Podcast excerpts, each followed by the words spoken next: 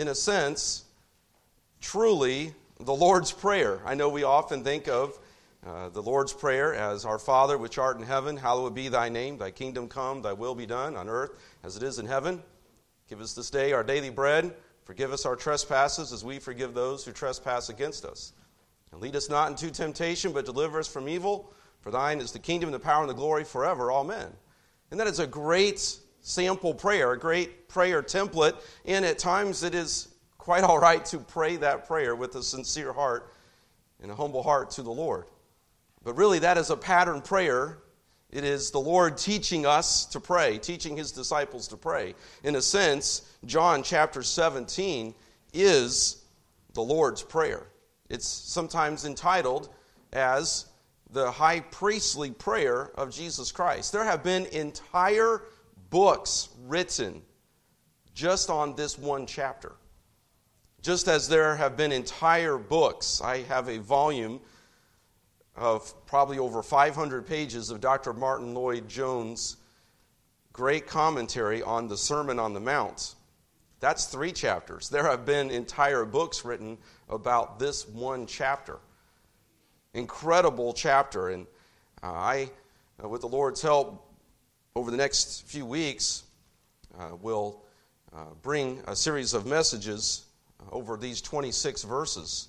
And uh, we can probably only scratch the surface in some sense, but I do hope that we can, with the Lord's help, plumb the depths to some degree of this great prayer, and that we can apply these great truths to our lives so that we might live for God, that we might obey God better, that we might know Him more. And really, we can break this chapter down into uh, three simple parts, three points in an outline. Christ prays for himself, verses 1 through 5, and then Christ prays specifically in the context for his apostles, for his disciples, in verses 6 through 19, and then verses 20 through 26, he prays for believers in general. So we will begin in chapter 17 in verse number 1 in looking at this first point that Christ prays for himself. These words spake Jesus and lifted up his eyes to heaven and said, Father, the hour is come, glorify thy Son, that thy Son also may glorify thee. The, the commentators, they debate to some degree exactly where Christ prays this prayer from. Was he still in the upper room? Was he on the path to the Garden of Gethsemane? Was he in the garden? And uh, I tend to think that he has left the upper room with his disciples and is now at the garden and is uh, stepping out into the garden to pray. And the disciples have been asked to also uh, pray with him. Uh, but that's not the main point. Uh, the exact location is somewhere from the upper room to the Garden of Gethsemane. And though that is good background or historical information to have, that is not the main point of the chapter. And again, commentators will disagree a little bit on that.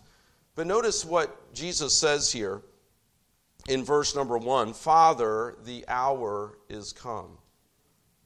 We see Father, we see the Trinity, we see God the Father, God the Son, we see Christ in his humility, praying to the Father, though he is the God man. We see that submission of God the Son to God the Father, even within the Trinity. And that Christ humbled himself and became obedient unto death, even the death of the cross, as we read in Philippians 2, as we know in the incarnation. But notice he says, The hour is come. We have seen that phrase or we've seen that word hour before. The hour has come. Hour refers to Jesus' death, resurrection, and ascension. In John 2, in verse number 4, he said, Mine hour is not yet come. Remember, in the context of John 2, the wedding at Cana, Mary was concerned because they ran out of wine. And she came to Jesus hoping that he would have an answer, he would have a solution to this great problem. We looked at this uh, months ago in great detail as we went through John chapter 2. And Jesus, not in any kind of disrespectful way, but simply in helping Mary understand his place now as, as he is entering his public ministry, distancing, in a sense, himself, in some regards, humanly speaking, from his mother, now as a 30 year old man and entering into the public ministry. He says, Mine hour is not yet come. Helping her to once again understand that he was about his father's business. She had heard that before when he was 12. Now, as he entered into his public ministry at the age of 30 and at the wedding of Cana in his first public miracle, he says, Mine hour is not yet come. It was not time for him to go to the cross and to die and to rise from the dead and to ascend up into glory. John 7 and verse 30, he again mentions that his hour was not yet come. It's repeated again in John 8 in verse 20. But then in John 12 and verse 23, we read that Jesus answered them, saying, The hour is come that the Son of Man should be glorified. John 12, as Jesus is beginning to enter into that last week of his public ministry before he would go to the cross and die, and three days later rise again, and then 40 days later ascend up into glory, Jesus makes the statement that his hour is come. It is the beginning, in a sense, of the end.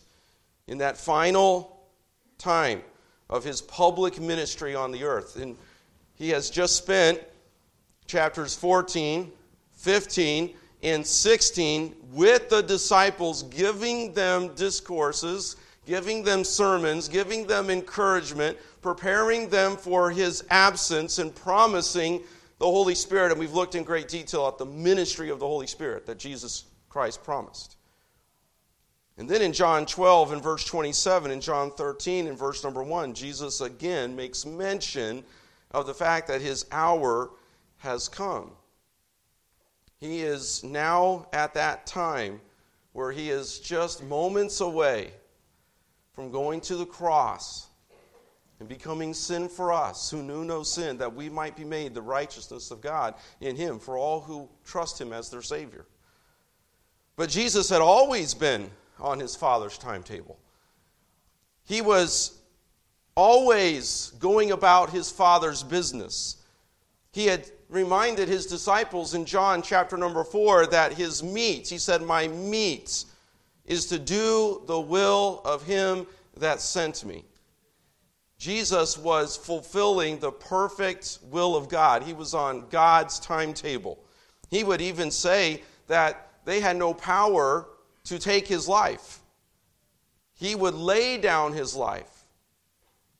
So, Jesus, even when there were times as we would go back in John chapter 8 where they were ready to take him and to kill him, he would walk right through the midst of them because he was on the Father's timetable. They had no power over him until he willingly would lay down his life. I know that in our minds, it's hard for us to, to fully comprehend how man, in his free will, in his sin, is being used by God, in another sense, to orchestrate the very redemption plan of God.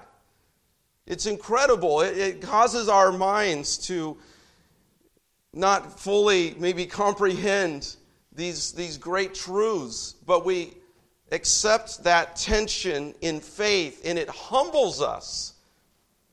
And it causes us to once again reflect upon the greatness of our God in sending his Son, Jesus Christ, to die on the cross for us. We don't deserve this mercy. And notice what he prays for in verse number one Father, the hour is come. Glorify thy Son, that thy Son also may glorify thee.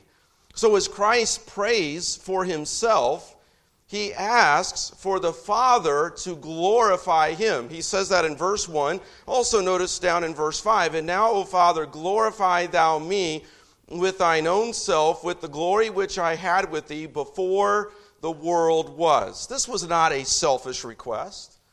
especially when we consider the fact that Jesus Christ is God. And do we not pray for ourselves? I would venture to, to guess that all of us do some measure of praying for our needs, for our circumstances, or whatever the case may be. Jesus was not praying selfishly in any way, especially again when we consider the fact that Christ is God. You think about the fact that Christ had shared the glory of God from the beginning. He just referenced that in verse number 5. With the glory which I had with thee before the world was. That even speaks to the eternality of the second person of the Trinity, God the Son, which again speaks to his deity. This is again a claim to Christ's deity. And if I can once again make this point that we are not at liberty to just make up a Jesus of our own image, of our own likeness. I'm waiting to walk through the grocery store and to see the magazine from some major news source that once again has the headline Who is the real Jesus? Discover the real Jesus. Something to that nature. You, you've seen them. One of the major news publishing company, magazine companies, Time or U.S. News and World Report, or whatever the case may be, and they usually around Easter, usually around Christmas, there is some front cover that has some question about who is the real Jesus, who is the authentic Jesus, and I don't even bother picking those magazines up. I can't can't even handle. If we want to know who the real Jesus is, we go to the Word of God. The living Word of God is Jesus Christ, revealed in the written Word. The Word became flesh and dwelt among us. In the beginning was the Word, and the Word was with God, and the Word was God. The same was in the beginning with God. And we see that eternality of Jesus referenced even in verse number five of this great chapter. And now here is Jesus asking to share in that glory once again. So, what is this glory that he is referring to? Okay, is it the glories of heaven? Yes. There is an aspect to this glory that he is asking to once again be with the Father in the glories or with the glory of the Father. Yes, there is the glories of heaven. No doubt that is in mind here. It is, yes, that Christ would no longer be clothed in human flesh he would have a glorified body, a post resurrection body that he would reveal for 40 days after the resurrection before he ascended into glory. That the very scars in his hands and his feet and his side are visible. That even Jesus would partake of some fish on the seashore with the disciples.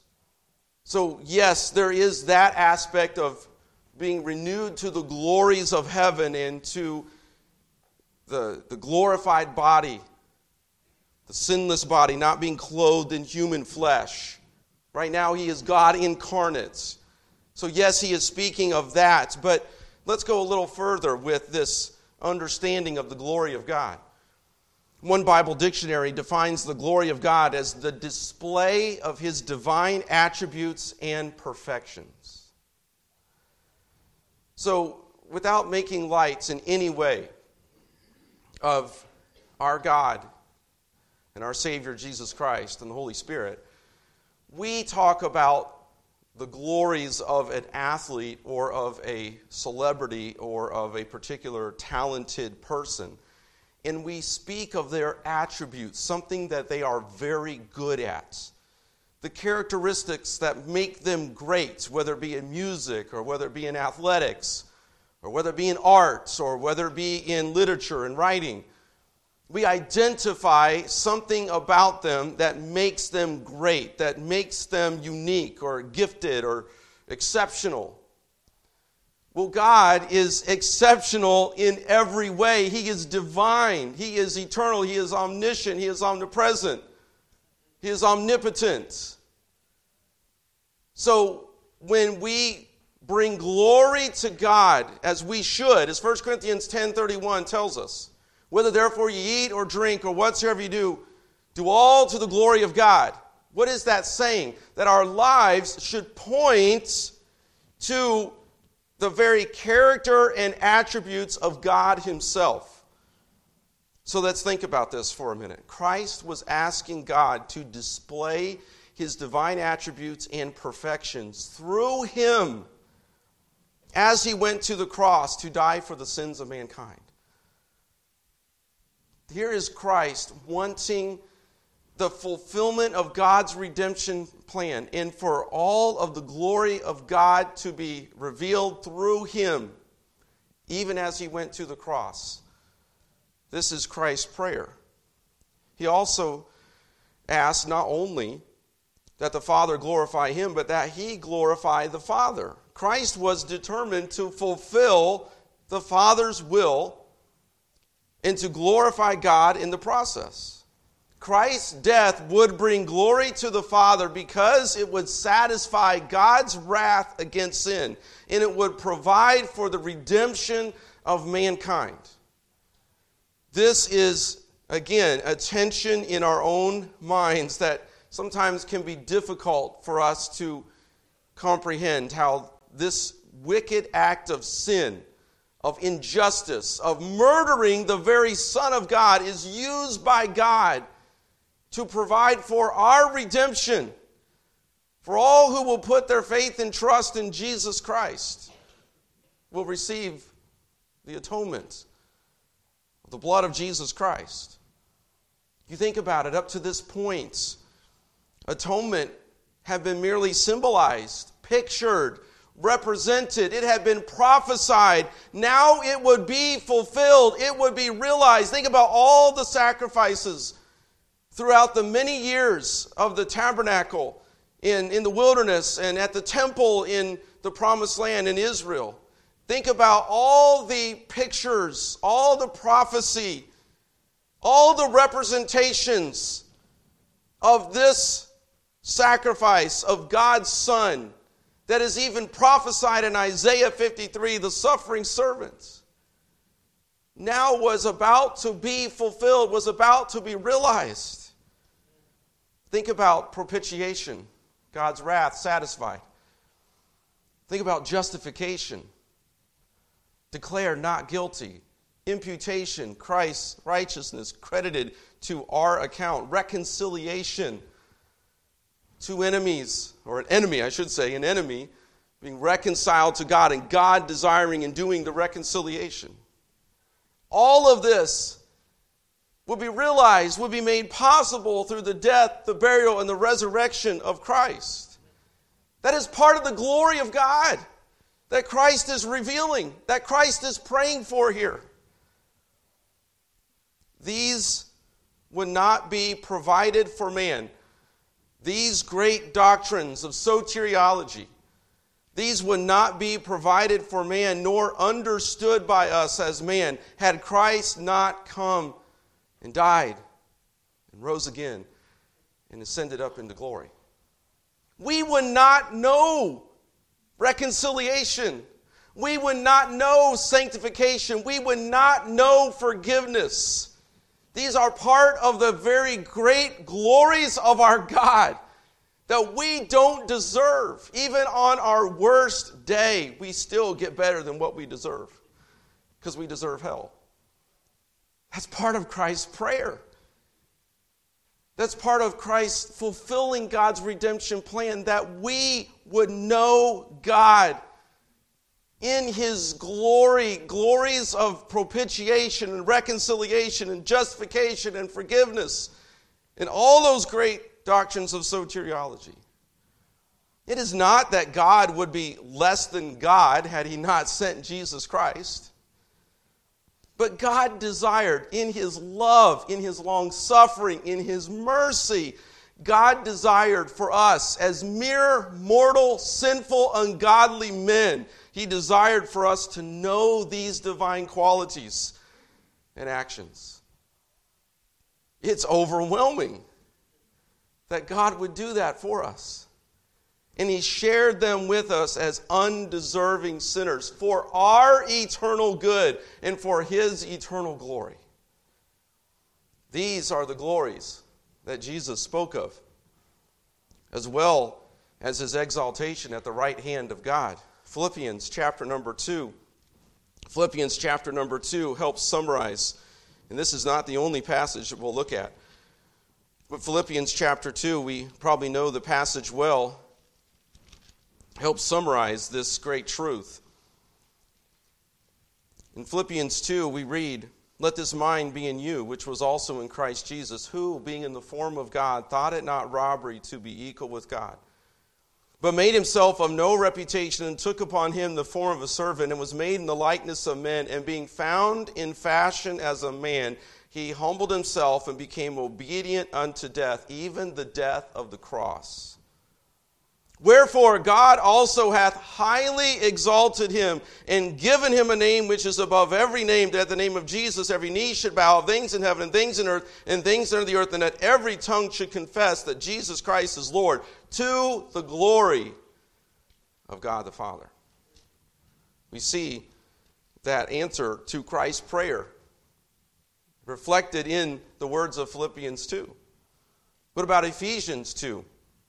Verses 20 and 21, which he wrought in Christ when he raised him from the dead and set him at his own right hand in the heavenly places, far above all principality and power and might and dominion and every name that is named, not only in this world, but also in that which is to come. What about Hebrews 2 and verse number 9? But we see Jesus who was made a little lower than the angels for the suffering of death, crowned with glory and honor, that he, by the grace of God, should taste death for every man. And then Hebrews 12 and verse number 2. And these are just a few samples of the passages that speak to this glory of the Father that Christ brought through his death, burial, and, resurrection in his exaltation and his ascension as he glorified the Father. Hebrews 12 and verse number 2 looking unto Jesus, the author and the finisher of our faith, who for the joy that was set before him endured the cross, despising the shame, and has sat down at the right hand of the throne of God. God the Father answered Christ's prayer. Christ brought glory to the Father, and the Father glorified the Son. So we see in this prayer, Christ's prayer for himself. He asked for the Father to glorify him, he asked that he would glorify the Father. And then we also see in verse number two that Christ gives eternal life to those whom the Father gives him. So we come back to John 17 and verse 2 as thou hast given him power over all flesh that he should give eternal life to as many as thou hast given him. Now, this, this verse can become very controversial, if I can say it that way, and that's not my point at all. We must understand that the Father and the Son share in the act of salvation, and obviously the Holy Spirit. Though the Holy Spirit is not specifically referenced in this verse, the Holy Spirit is obviously involved in salvation. But we see the mutual work of the Father and the Son here. Christ will give eternal life to all that the Father has given him. The Son, Jesus Christ, guarantees that all who come to him in faith and repentance of their sin will be saved. None will be turned away who come to Christ in genuine faith, in genuine repentance. We get into this, I realize, and we begin to debate the sovereignty of God and the free will of man, human responsibility. And we have to once again lay those railroad tracks down and look out into the horizon and know that those railroad tracks meet and we trust that by faith. I've been in the ministry long enough that one of the biggest questions, no matter what ministry I have been in, where is, what is my position on the sovereignty of God in the free will of man? I remember in seminary how we would sit and we would debate this, what seemed like for hours. I have been under good men, good pastors who have mentored me, and we have sat in staff meetings and we have talked about this. I have spent many hours in study, and I still can't fully put my mind around how those two meet, but I know that they are true. That man is responsible in his will to respond to God's command to repent, and yet God is sovereign, and salvation is of the Lord. And I can't take, as one of my professors would describe, three watermelons sovereignty of God, free will of man, and you put a third watermelon in there, you never can seem to hold on to all three of them at the same time. Another one of my professors talked about two great clouds in the sky, and they come together. And where are the two clouds separated when they come together? We trust by faith. Let's not make verse number two a source or a point of controversy. Let's understand it that this is Christ providing salvation for all who come to him in saving faith. None will be lost. This is another text on the eternal security of the believer, but it's also another text clearly teaching that Christ is the only way. It's only by Christ. The Father didn't say, well, you know, you can get to me some other way. Um, Jesus will, will, will bring some, but there might be others out there who don't know Jesus. Uh, there's a, a, an idea in what I would call non orthodox religious circles who they believe in a wider mercy type of theology. Where as long as you are sincere enough, as long as you have some efforts on your behalf to look to some greater deity or greater presence or greater, whatever you want to call it, mystical deity, presence, whatever the term might be. I just heard another one uh, recently. I can't remember the exact term that was used. And it's this wider mercy theology that you don't really have to know Jesus Christ as long as you're sincere enough, as long as you have some efforts to understand God or a presence out there or a deity. That is not what the Bible teaches. The Bible is clear, and we see it again here that Jesus is the only way. Salvation is by faith alone, in Christ alone. Jesus said, I'm the way, the truth, and the life. No man cometh unto the Father but by me. So there is a perfect balance here among the persons of the Trinity in our salvation that our human finite minds cannot fully comprehend, but I know whom I have believed and am persuaded that he is able to keep that which I have committed unto him against that day, as the great hymn writer writes. God the Father gives Christ the authority, the power.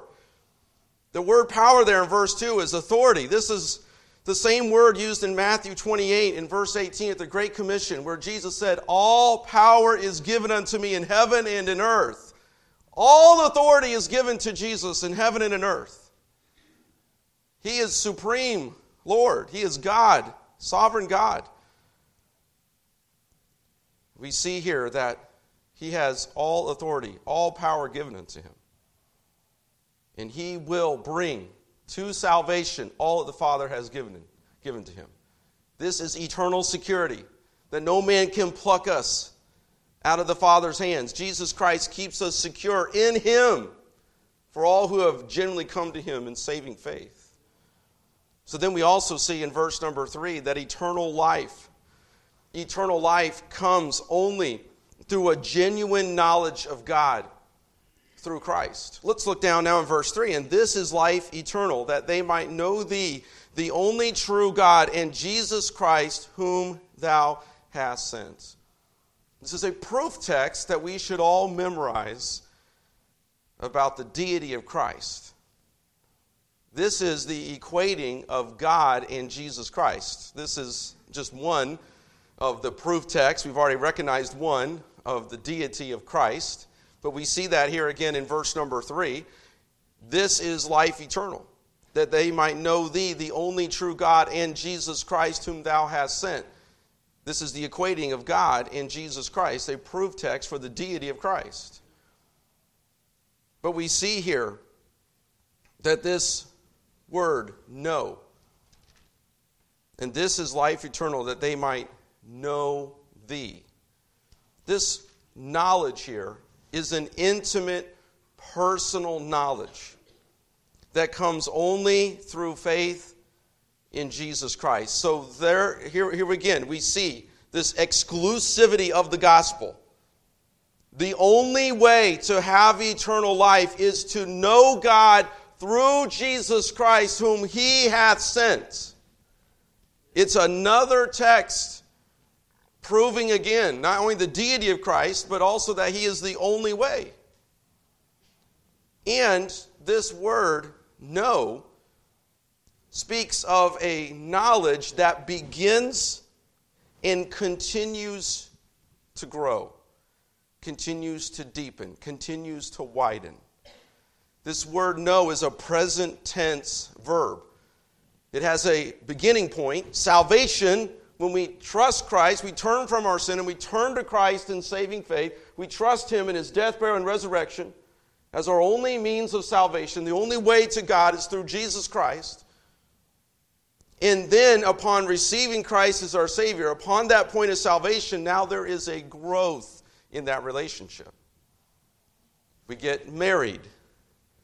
There is a point. Maybe that point that we first got to know that person was many months or years before we actually married them. But there was a precise point when we said, I do on a given day, on a given time, and we made those vows before God and men. And really, when we said, I love you, and I do, on that day, that was really just the beginning of our love. And as we know our spouse more, as we know our spouse better, as our knowledge of our spouse widens and deepens, it actually should increase our love for them not cause division and falling out of love, as is so common in our culture today. Here we see this knowing of God through Jesus Christ speaks of a present tense knowing an ongoing relationship that is growing, that is deepening, that is widening. It's no wonder that Paul uses the phrase walk or the word walk and uses various phrases using the word walk in his epistles. Because Paul understood the ongoing nature of our relationship with God through Jesus Christ. We call it progressive sanctification. And as believers, we are in that progressive state of sanctification. All of us are at various degrees in our relationship with God, but all of us should be growing. And even when we slip back, backslide, whatever you want to call it, we should get right with God and get back into fellowship with Him and continue to grow and to learn and to deepen that love and that knowledge of God.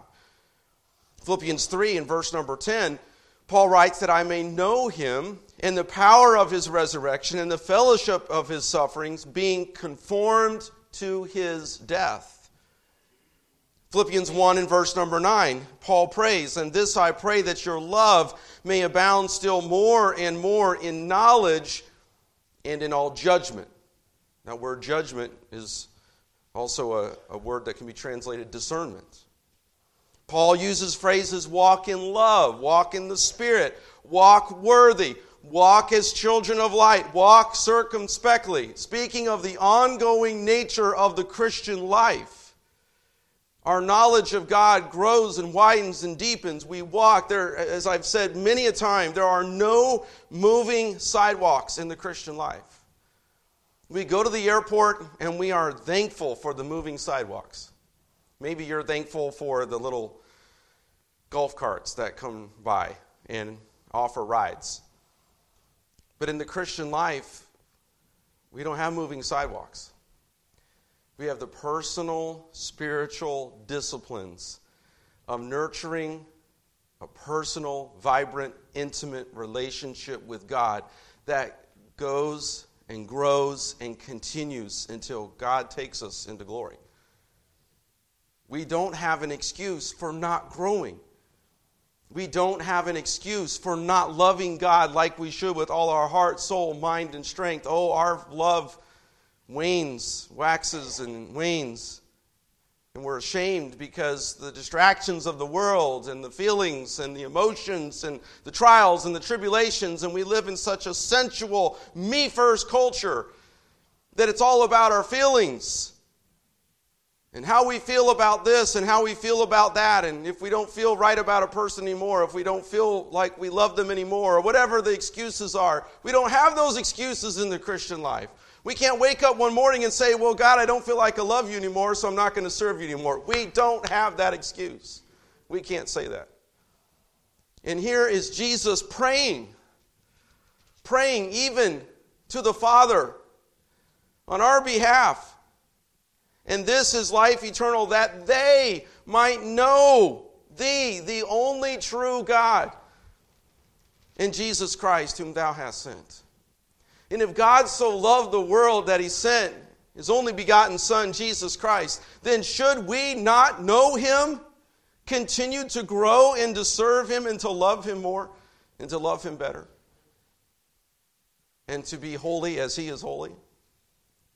Colossians 1, verses 9 through 11. For this cause we also, since the day we heard it, do not cease to pray for you and to desire that ye might be filled with the knowledge of his will and all wisdom and spiritual understanding, that ye might walk worthy of the Lord unto all pleasing, being fruitful in every good work, and increasing in the knowledge of God, strengthened with all might according to his glorious power unto all patience and long suffering with joyfulness. That was Paul's prayer for the people of Colossae. Should that not be our prayer, not only for ourselves, but also for our spouse, for our children, for our grandchildren, for fellow church members? I have to admit that it's my prayer for our church, for each and every one of us, that we will increase in our knowledge of God, that we will walk worthy of the Lord unto all pleasing, being fruitful in every good work, strengthened with all might, according to his glorious power in doing so with patience and long suffering with joyfulness. We also see here in verse number four that Christ finished the work God gave him to do. I realize in verse four, he's still speaking prophetically of what was to come shortly. I have glorified thee on the earth. I have finished the work which thou gavest me to do. He knows that his hour has come. He is going to fulfill God's redemption plan in his death, burial, and resurrection and his exaltation. He is, yes, prophesying, but he is praying toward that, and he is submitting once again to the will of God, which would involve the cross and all the pain and all the suffering on our behalf. To the point that at John 19 in verse 30, as Jesus is on the cross, he will say, It is finished. That is a phrase translating one Greek word that would be stamped on a tax receipt saying paid in full. Now, we are in tax season.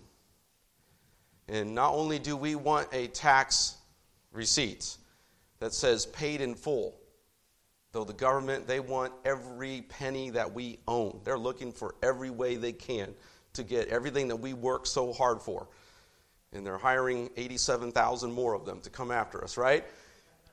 But we want on that tax return to at least say paid in full, right? We would love to see refund. but Christ, when he said it is finished, he says paid in full. The wrath of Christ, excuse me, the wrath of God was satisfied.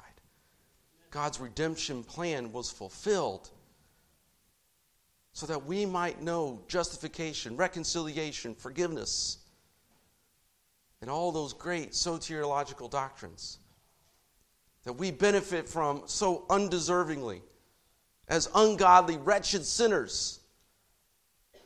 Yet he loved us, died for us, and paid that ransom for us, paid the penalty, paid the price for us. I have glorified thee on the earth, he says. I have finished the work which thou gavest me to do. A quick application. Are we of that same mindset that God, everything that you have given me to do, I want to do it? Show me. Teach me, O God. Guide me. Show me. Lord, help me to do thy will. Is that our prayer every day?